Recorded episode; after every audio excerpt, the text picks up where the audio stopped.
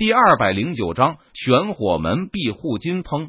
一声巨响，王长老的身体凭空化作了一团血雾，并且从中一道凌厉的剑气呼啸而出，横扫四周。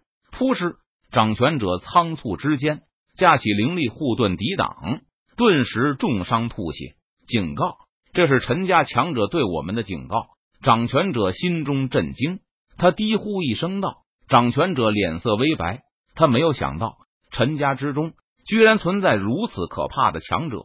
对方在王长老体内留下了一道剑气，等王长老回到这里的时候引爆，光光是一道剑气就已经让我身受重伤了。若是对方本尊前来的话，我肯定不是对手。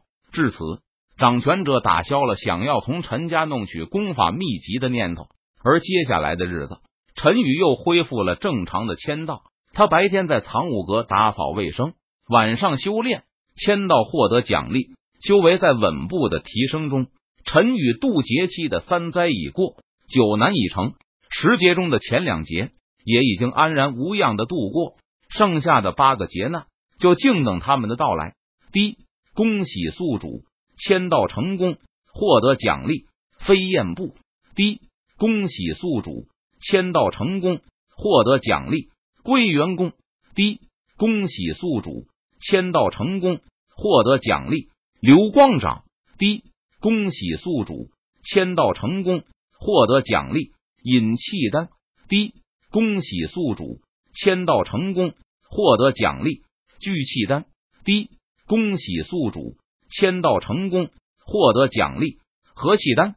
陈宇在藏武阁签到，获得诸多奖励，但是大部分的奖励对他无用。于是陈宇将这些奖励全部交给陈明，让他充实陈家的底蕴和宝库。这时，在南郡一个名字叫做玄火门的宗门内，玄火门门主李陵坐在大殿的主位上方。听说最近在台府崛起了一个新的家族势力，名字叫陈家，在台府范围内。大部分的家族势力都受我们玄火门的管辖。现在谁有空，代表我们玄火门前往陈家一趟，向他们收取庇护金。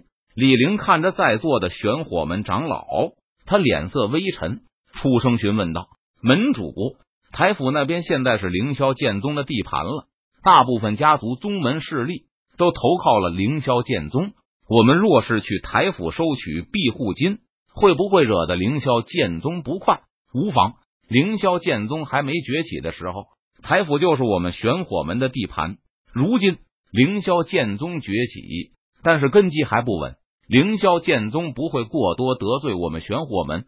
李陵闻言，他摆了摆手，毫不在乎的说道：“虽然台府有一些家族宗门势力投靠了凌霄剑宗，但是台府大部分的家族宗门势力。”依旧受玄火门庇护，凌霄剑宗和玄火门有过约定，台府的宗门家族势力受谁庇护，由他们自己决定。而陈家是新崛起的势力，还没有决定投靠凌霄剑宗或者是玄火门。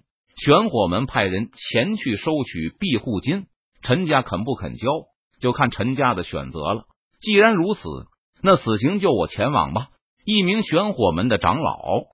站起身来说道：“严长老，你去我就放心了。”李陵见状，他笑着点头说道：“严长老是化神期武者，实力不弱，他可以代表玄火门前往台府陈家收取庇护金。”于是，严长老带着十几名玄火门弟子离开了玄火门，赶到了陈家。